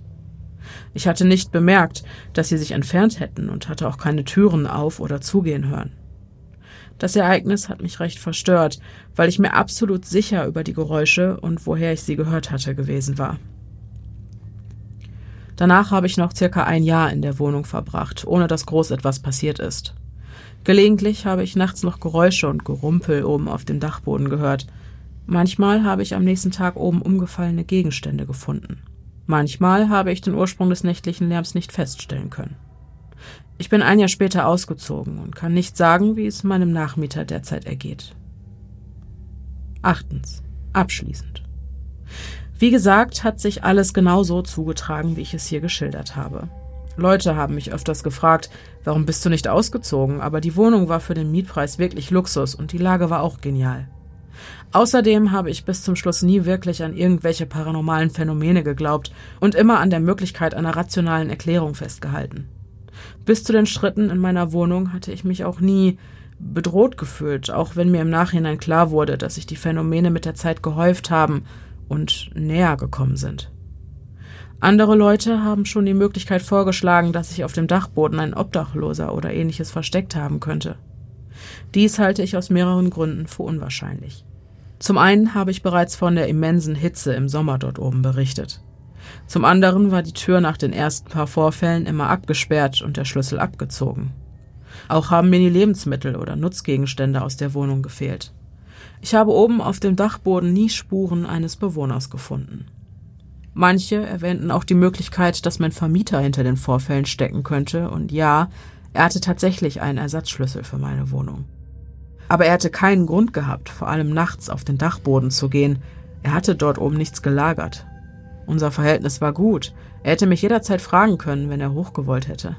Und es erklärt auch nicht, warum ich ihn bei den Schritten in der Wohnung nicht mehr vorgefunden hatte. Das ist meine Geschichte.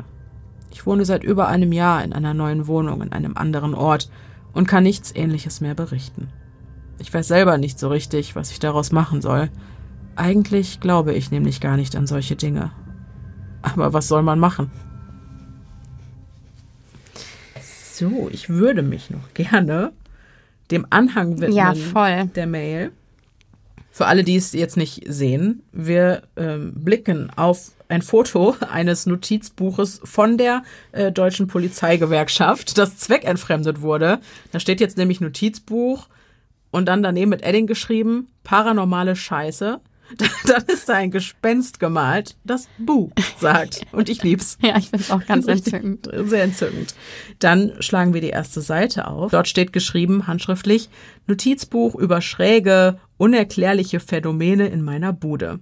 Einzug ab dem 1.9.2014. Phänomene in der Einzugphase. Was steht da? Undatiert. So. Beim Betreten der Wohnung steht die Dachbodentür manchmal offen. Wasserpfütze mittig im Raum annähernd komplett rund, ohne Fließspuren von irgendwoher. Im Schlafzimmer, vor dem Schrank, nächste Seite, äh, Liege. 12.3. Ah ja, nächste Seite, nächste Seite, wir sind auf einer nächsten Seite. 12.3.2018. Klopfen. Liege gegen 1.30 Uhr bis 2 Uhr im Bett und browse am Handy.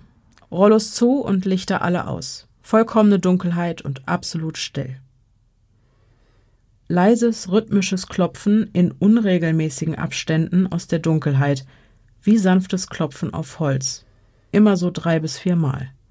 Lokalität entweder Schlafzimmer oder Wohnzimmer hinter Schrägstrich vor der Schlafzimmertür. Ja. Also wir sehen auf jeden Fall, da haben Notizen stattgefunden. Also es ist wirklich einfach so, wie man sich das vorstellt. Ich protokolliere das mal, was mir hier passiert. Also ganz ehrlich, genauso stelle ich es mir vor, wie es abläuft, wenn ein rationaler ja. Polizist ja. paranormale Phänomene erlebt. Ich schreibe mir das jetzt hier einfach mal auf und dokumentiere das genau, mal. Genau. Und ich male einen Geist vorne drauf, um mir selber auch klar zu machen, dass ich das echt nicht so ernst nehme, wie ich es eigentlich nehme. Genau. So. Und um mich selbst auch ein bisschen zu beruhigen. Genau, das meine ich damit. Ja. Das meine ich ja. damit. Alter Schwede. Mhm. Ich habe mir zwischendurch fast die Faust abgebissen hier. Ich hab's gesehen. Äh, ich kann ja wirklich dann, also, uh, ich musste sofort an die Frau im Schrank denken. Dann wurde ja. das aber debunked quasi, in dem. Moment, wo dann die Schwester auch nichts gesehen hat, wo die Flasche ja. noch da stand ja. und so. Ne? Ich meine, die Schwester lag mit dem Rücken äh, zum Raum, aber äh, trotzdem, die Flasche stand ja noch da und die beiden haben da ja versucht, das irgendwie dann genau. so zu deichseln, dass man halt hört, wenn irgendwas, wenn genau. irgendjemand kommt. Wobei, wenn da noch mal jemand kommen würde, wird der wahrscheinlich lieber einfach gehen, bevor er auffliegt, oder? Also angenommen, du würdest. Ja, aber das weißt du ja vielleicht nicht, dass da jetzt ein Bierkasten steht. Ach so, wenn du, ja, stimmt, du da das, würde bist. ja, das würde ja bedeuten, dass du aus dem Dachboden geflohen genau. bist, dann sind die Gucken gekommen und dann genau. würdest du wieder reingehen. Und das ja. bist du ja nicht. Ja, also es war ja tatsächlich so, die Schwester war duschen, hat dann gefragt, was hast du auf dem Dachboden gemacht? Das mhm. heißt, die Geräusche kamen ja vom Dachboden. Ja, ja, aber in der Zeit hätte die Person vom Dachboden ja schon wieder. Aber er saß doch im Wohnzimmer und die Treppe ist doch einsehbar, wenn ich das richtig verstanden habe. Ja. Und dann, also das, das fand ich schon krass, weil bis zu dem Zeitpunkt habe ich wirklich noch gedacht, okay, es wird sich so auflösen, dass da mhm. auch so ein ähm, Mensch äh, oben Denkt war, man, der ne? sich eingenistet mhm. hat oder so. Wo und das finde ich so gruselig. Die Frage ist, was hättest du denn lieber gewollt? Also dann stand da ja. Das ist ja immer die Frage. Ja, ist wirklich so, ne? Aber dann, dann äh, dieses also da habe ich mir gedacht, hier, äh, als du geschrieben hast, ähm, ich habe immer versucht, mir ration. Ich habe immer gedacht, es gibt auf jeden Fall eine rationale ja, aber Erklärung. Willst du die ja, haben? das frage ich mich halt auch. Was ist dir denn lieber? Ja, ein genau. Gespenst, genau. Das da ein bisschen rumpoltert, ja. aber anscheinend sonst nichts weiter tut, außer Wasserpfützen. Oder das ist ja auch handfest, ne? Alter Schwede. Oh, ah, ja, die Frau im Schrank ja, genau. Geht mir genauso. Hat, geht mir ey. genauso. Ja, nicht nur ins Spülbecken oh. gepinkelt, sondern aus dem aus der Milchpackung, aus dem Milchkarton und aus dem hat. Ding rausgekrochen ist ja, quasi ja. oben und ja. so. Ich also ich kann gerade nicht sagen, was mir lieber wäre. Ich glaube, ich hätte. Oh. Das war unsere aller, aller, allererste Creep Me ja, Out Folge. Ich weiß, das war ganz schlimm. Ja. Und das Schlimmste war, ich hatte auch noch diesen scheiß Wandschrank ich in weiß, meinem Schlafzimmer. Und ich saß mit dem gewohnt. Rücken zu meinem, zu meinem Wandschrank, mhm. der quasi auch so eine Dachschräge unterm Dings war. Und ich habe die ganze Zeit das Bedürfnis gehabt, mich umzudrehen. Mhm. Da saß ich auf meinem, also nicht auf meinem Klavier. das saß ich, außergewöhnliche Aufnahmesituation damals noch. Vor meinem Klavier. Nicht mhm. minder außergewöhnlich. Und das Mikro stand auf dem Zun-Deckel mhm. quasi. Mhm. Oh, du lieber Himmel. Ja. Das hat mich jedenfalls, das hat mich jetzt wirklich aus der Hose gekriegt. Ich fand, es war, es war wirklich. ein großartiger Abschluss. Ich habe es auch geliebt, dass du das so gegliedert hast, dass es sich so aufbaut. Ich habe mich wirklich, das ist so ein richtig paranormales Tagebuch gewesen. Genau. Fand ich auch richtig äh, Du hast uns da richtig mit durchgenommen. Hasste. Jo. Und ich liebe auch deine total abgebrühte, unaufgeregte Art dabei. Äh, äh, trotzdem aber nicht minder. Ihr trotzdem hast du ja durchscheinen lassen. Unheimlich und auch mhm. und auch trotzdem sehr gut strukturierte Worte, ne? Also ich mhm. finde es sehr gut zu, es war sehr gut zu folgen, es war sehr, sehr strukturell irgendwie, ne? Ja. Also vielen Dank dafür. Das war sehr angenehm mhm. Äh, und auch wieder sehr unangenehm. Also so ja, wie positiv unangenehm. Positiv möchte ich jetzt nicht sagen, ne? Unangenehm, aber hat sich gut angefühlt. Mm, möchte ich auch nicht sagen. ja, ja, Nein, aber ähm, es war auf jeden Fall ein äh, wunderbares Gruselerlebnis, auf das ich keine Erklärung habe. Außer, dass du die Wohnung anscheinend mit einem kleinen Poltergeist oder so geteilt hast. Auch diese Barfußfüße, ne? Das fand ich eben, das, und, das fand ich halt Wobei ich auch, als ne? du dann auf einmal sagtest, der Vermieter hat einen Schlüssel, dachte ich mir kurz, boah, nee. Und warum sollte der das machen? Es gibt wirklich mhm. verdrehte Menschen da draußen ja, und die brauchen nicht immer einen Grund. Ja. Äh, zumindest kein ja. mit dem normalen Menschenverstand nachvollziehbarer. Aber dann kam ja auch die Szene, wo er doch nochmal den Mut gefasst hat, um nachzusehen und dann war da wieder ja, nichts. Halt das ist es halt. Da. Ne? Das ist halt die Sache, ne? Und was ich unfassbar unheimlich finde, ist, dass es quasi progressiv war und immer sich gesteigert hat ja. und es immer näher kam. Ja, und ich frage mich, was wäre noch gekommen, wenn du da länger gewohnt hättest? Also jetzt, ja, ja, mal abgesehen davon, dass nach den letzten Vorfällen, wenn ich das jetzt richtig in Erinnerung habe, hat er ja noch ein Jahr lang da ja. gewohnt, nachdem dann nichts mehr passiert ist. Ganz ehrlich, da ziehe ich mein Hütchen, ne? Bruder, ich wäre ausgezogen. Nee, das muss ich ja auch sagen. Ne? Also auch zum Beispiel bei ähm, hier beim Hinstellhaus. Letzte, also die Folge, die Pia noch nicht gehört hat, die ich alleine gemacht habe. Da wurde äh, in den Kommentaren auch wieder gefragt, ja, wenn das wirklich alles so passiert ist, warum ist die Familie nicht ausgezogen? Also erstmal ist ein Umzug immer mit nicht unerheblichen Kosten verbunden, die man vielleicht nicht immer stemmen kann. Zweitens ähm, kann ich verstehen, der, dass der Reiz einer sehr kostengünstigen, wirklich schönen Wohnung in einer guten Gegend sehr groß ist und dass man da gerne dran festhalten möchte. Vor allem, wenn man nur so das ist ja nichts Handfestes. Du denkst ja selber, ich bin Panne oder was. Das, ich ne? glaube, das, nein, die Sache ist die, der Leidensdruck muss nur hoch genug sein. Da bin ich fest ja, überzeugt. Das ist auch was anderes, wenn du dir ein Haus kaufst ja, und da, da einziehst. War ich, da war ich noch nicht fertig Ach, an sorry. dem Punkt. Also äh, zum Thema Hauskauf nochmal eine ganz andere Nummer, weil da stecken ja, ja, da steckt ein halbes Vermögen drin. Dann, du hast deine Kinder gerade in eine neue Umgebung gebracht. Die haben gerade Anschluss gefunden in der Schule. Die reißt du auch nicht ein Jahr vor ihrem Abschluss wieder aus ihrem Umfeld. Absolut. Um sie, ne, also das ist nicht immer so einfach mit diesem, warum ziehst du nicht einfach um? Aber klar, in dem Fall wäre ein Umzug bestimmt drin gewesen, aber da war der Leidensdruck einfach nicht genau. groß genug. Und es waren ja auch immer relativ große zeitliche Abstände zwischen den eigenen, also zwischen den einzelnen Vorfällen. Ja, ja, das stimmt schon. So dass es wahrscheinlich gar nicht erst zu diesem Overkill-Gefühl. Das hatte dann kein, ja, ja, ja das genau. hatte keine, keine Spitze, ja. Äh, so, ne? Ja, verstehe ich schon, mhm. aber trotzdem, also ich, ich muss sagen, also ich finde das halt, das mit der mit dem Haus, Familie und so weiter, sowas kann ich nachvollziehen. Voll. Das finde ich auch in Horrorfilmen ja. immer so, dass ich denke, ja, nee, da würde mhm. ich dann auch erstmal bleiben. Dann musst mhm. du ja mhm. auch gucken, du findest ja vielleicht auch nicht so schnell was ja, Neues. Und du ne? musst das Haus ja auch wieder loswerden. Genau. Äh, aber ich finde es halt irgendwie krass, auch wenn du jetzt äh, hier in dem Fall von ähm, einigen Vorfällen, die sich dann offensichtlich in, über einen längeren Zeitraum ereignet haben, mhm. erzählt hast. Äh, ich finde es trotzdem krass, weil das ist schon super gruselig. Das ist schon echt super gruselig, was da äh, passiert ist, finde ich. Und wenn ich da drin wohnen würde, ich wäre nach dem ersten mhm. Vorfall, hätte ich bei meinen Eltern gepennt. Ich frage mich halt immer, wie handfest es werden muss und wo dann da die Grenze ist. Ich glaube, die Grenze ist einfach persönlich. Ich ja, finde es halt krass, wie lange mhm. das so. Also ich, ich höre das und denke, boah, Ne? Also, also für mich wäre das wär absolut gewesen, sofort, ja. ne? Ich finde es ja. wirklich, wirklich spooky. Ähm, und ähm, ja, ich, ich denke dann, ja, mhm. wenn man da eine andere Betrachtungsweise hat und sagt, ja, also ich, das tangiert mich jetzt halt wenig, ich mhm. mach's halt einfach, ich bleib halt einfach hier, mhm. dann ist es ja auch cool, ne? So. Voll, ja. Gibt ja auch Leute, die haben quasi einen Hausgeist oder so ja, ja. und, und, die wohnen, gehen mit dem um. Frieden damit, ja, genau, ne? ja, ja, ja, genau.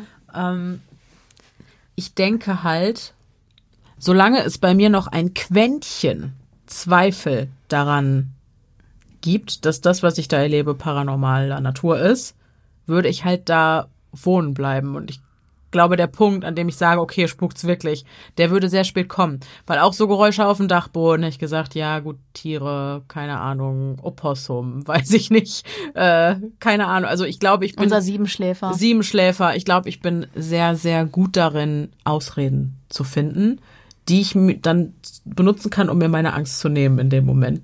Das funktioniert auch hier sehr gut. Immer wenn ich irgendwas mitkriege, bin ich ganz schnell das war keine Ahnung, das und dies. Ja, es sei denn, wir sind im Hasselhaus und irgendwas klackert im, Wohn im, im Badezimmer und du sitzt da. Ja, was, was war das? Voll die Tür geknallt. Ich bin nicht ausgezogen. Nee. Aber wer ist aufgestanden und hat gesagt, ach, halt die Fresse, ich geh gucken. Die Pia. Das war eine Übersprungshandlung. Ja, war es auch. War's auch. Wer hat die ganze Nacht im anderen Hasshaus wach gelegen, weil wir den Müll wegbringen waren und vergessen haben, die Tür abzuschließen und du dachtest, jetzt sitzt ein Serienkiller in unserer Abstellkammer die und Pia. wartet nur auf den richtigen ja. Moment. Das stimmt. Das war auch wieder so eine Haus, im, äh, Haus im Schrank. Frau im Schrank Paranoia. Du hattest Angst, dass jemand in der Zeit in unser Haus rein ist, ja. sich da eingenistet hat, ja. während wir kurz den Müll wegbringen waren. Ja. ja. Das stimmt. Mhm. Ja, das stimmt. Hast du recht. Mhm. Aber ich habe dich nicht wach gemacht. Ja, hättest du machen können. Ja, weiß ich. Hast du mir immer gesagt. Danach hättest du schlafen können. Ja. Weil dann hätten wir nachgeguckt. Ja, also ich glaube auf jeden Fall, es muss schon einiges passieren, damit ein Großteil der Leute sagt, yo, ich ziehe direkt wieder aus. Ja. So. Kann schon und wie sein. gesagt, weil alles so schwammig ist. Du denkst, du hast was gehört. Es hat sich angehört wie Schritte. Aber das wird ja in dem Moment dann weniger schwammig, wenn noch jemand anderes bei dir ist, ja. der dich fragt, ob du auf dem Dachboden gewesen bist. Mein Gott nochmal. Ja. Und den Schlüssel gedreht hast. Weißt du, was das Ding ist? Ich habe solche Situationen oft genug erlebt. Ja. Wo mich Leute gefragt haben, hast du grad, bist du gerade alleine? Hast du dies und das? Ich habe da dies und das gehört.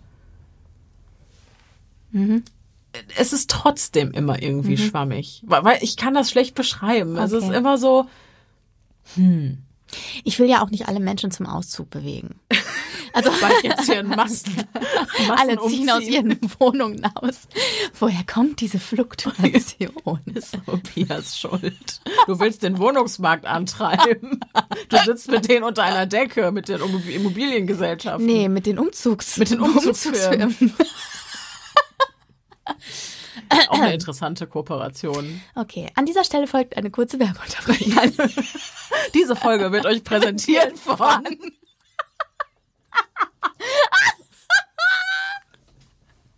Hier Name eines Umzugsunternehmens ja, einfügen. Genau. Ja. geil. Ja, okay. gut. Ja, wir ziehen jetzt erstmal nicht um. Nee. Wir sind gekommen, um zu bleiben. Gehen nicht mehr weg. Genau. Okay. Okay. So, das waren auf jeden Fall unsere Geschichten. Vielen Dank heute. an alle. Vielen Dank an für eure Einsendungen und, und fürs so. Zuhören und ähm, wenn ich heute ein bisschen matschig im Hirn war oder ein bisschen drüber war, tut's mir leid. Es war ein langer Tag. Irgendwie. Es war ein super langer Tag, aber ich fand nicht. Nee, also waren wir nicht chaotisch? Ich hatte irgendwie das Gefühl, nee, aber ich, glaube, ich glaube, wir waren ein bisschen bubbliger als sonst. Ja, das kann sein. Mhm. Ich hatte eben, ich habe das Gefühl, ich, also hier, also, aber ist ja, ist es nichts Schlimmes. Nein ich, ich mag das. Wir sind aber ja auch Menschen. Ne? Wir sind Menschen, ja. Ja, ja, das ist, das ist so. Wir sind Menschen. Da können wir, machst du nichts. Nee. Genau, aber was soll man machen? Was soll man machen? Und mit den Worten. Genau. Äh, verabschieden wir uns jetzt von euch. Wir hoffen, dass euch diese Folge gefallen. Ach ja, Upload-Pläne gibt es jetzt immer auf Instagram. Wollte ich eigentlich auch mal in der Folge sagen. Ist jetzt aber auch ein bisschen, ist egal. Wir sind schon mitten im Juni. Also, wir hoffen, dass euch diese Folge gefallen hat und dass wir uns beim nächsten Mal wieder hören. Bis dahin, bleibt, bleibt sicher, es ist gefährlich, gefährlich da draußen.